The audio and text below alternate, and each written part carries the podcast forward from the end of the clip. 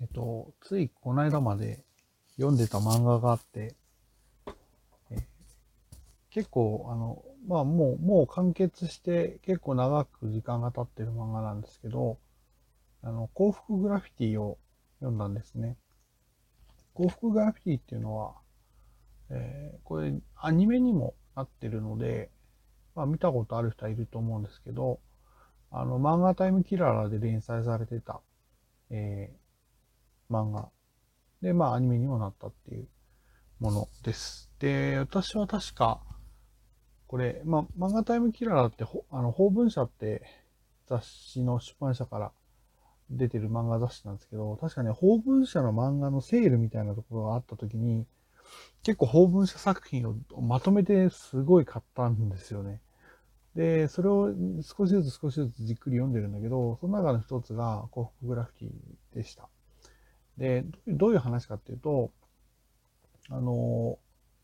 まあ、女の子が3人、登場人物がまあ主にいて、彼女たちが中学生から、高校を卒業するまでを、描く。だから、あの、キャラクターがちゃんと年齢を重ねていくタイプの作品なんですね。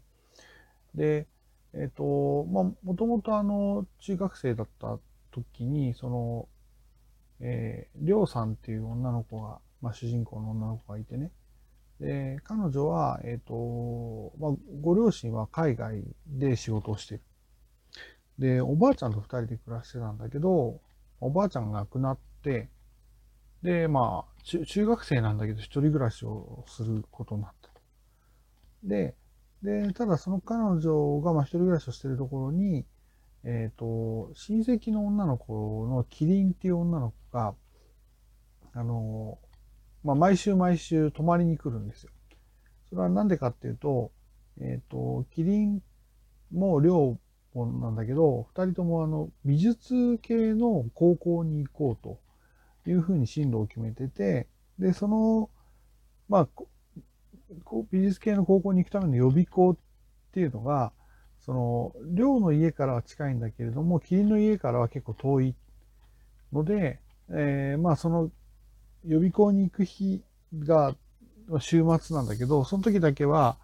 えー、寮の家に泊まるっていうことで、二人のまず共同生活が始まると。で、その予備校に、えっ、ー、と、ももう一人、えっ、ー、と、シーナっていう女の子がいて、シーナっていうのは彼女、名字しかわからないんだけど、その、彼女と知り合いになって、で、三人で、まあ、仲を深めていくんですよね。で、その三人の、あの、交流するきっかけになるのが、いろんな食べ物で、えっ、ー、と、まあ、量、量っていうのがものすごく量、あの、料理を作るのがうまい。で、キリンっていうのが、ちょっと小柄な女の子なんだけど、あの、すごく運動神経が良くて、すごくよく食べる。っていうところがあって、あの、まあ、二人をつなぐのが料理になっていく。で、まあ、二人だけじゃなくて、その、さっき言ったシーナもそうだし、その周りにいる人たち、そのか、彼女たちの家族もそうだし、まあ、あの、学校の中にいる人たち、学校の先生だとかね。あとは、その、彼女たちが中学生、高校生で、高校から大学も美術系の大学を受験するんだけど、まあ、そこまでにいろんなことを悩んだり考えたりする。で、それを、なんかそういった時に出て、みんなのこと心を繋いでくれるのは食べ物っていう、そんな話なんですよね。で、食べ物の食べ方がですね、また独特で、あの、いわゆる食レポみたいなことをするんだけど、その食レポの表現が、なんか、ちょっと、なんか不思議なんですよね。みんなその、た食べる時のなんか、あの、なんか食べ方がすごく、周りの人から見ると、なんかその、なんかの撮影なんじゃないかと思うぐらい、その、なんか独特な表現をして、あとリアクションもしてみたいな話があるんだけど、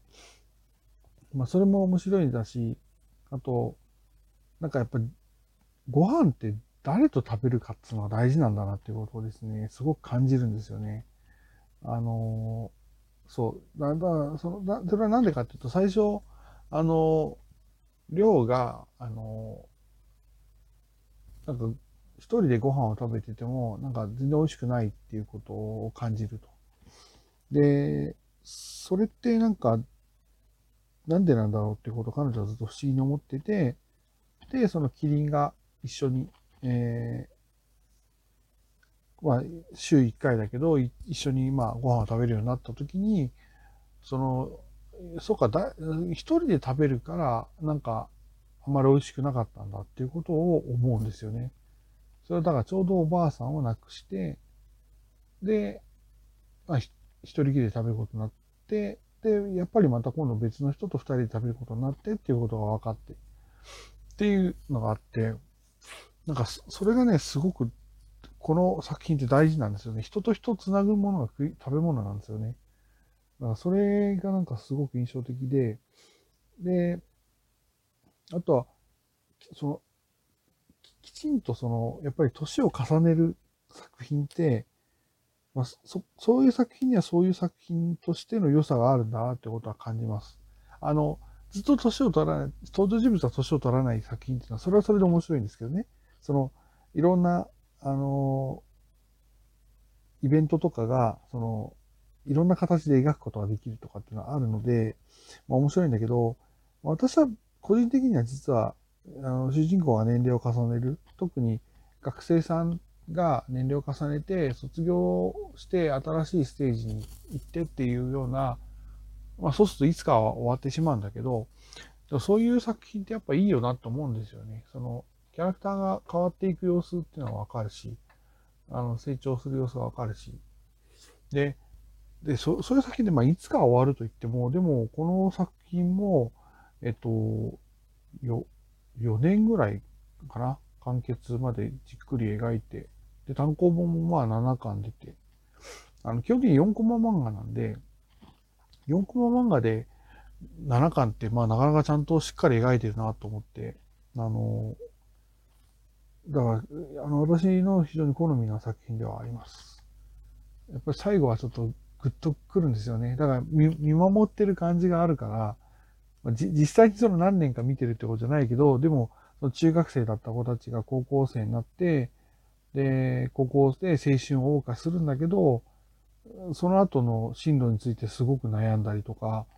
あと、まあ、高校に入ると、あの、寮とキリンは二人で一緒に、前、もう同じ家に暮らして、あの、学校に、同じ学校にも通うことになるのね。だからその、なんか二人の変化があるし、で、シーナはちょっとそれを、えー、ちょっと外から見てるクールな感じなんだけど、でも実は彼女も、あの、二人に対する思いがすごくあったりとかっていうのがあって、そのなんか、微妙な関係が少しずつ少しずつ変化していって、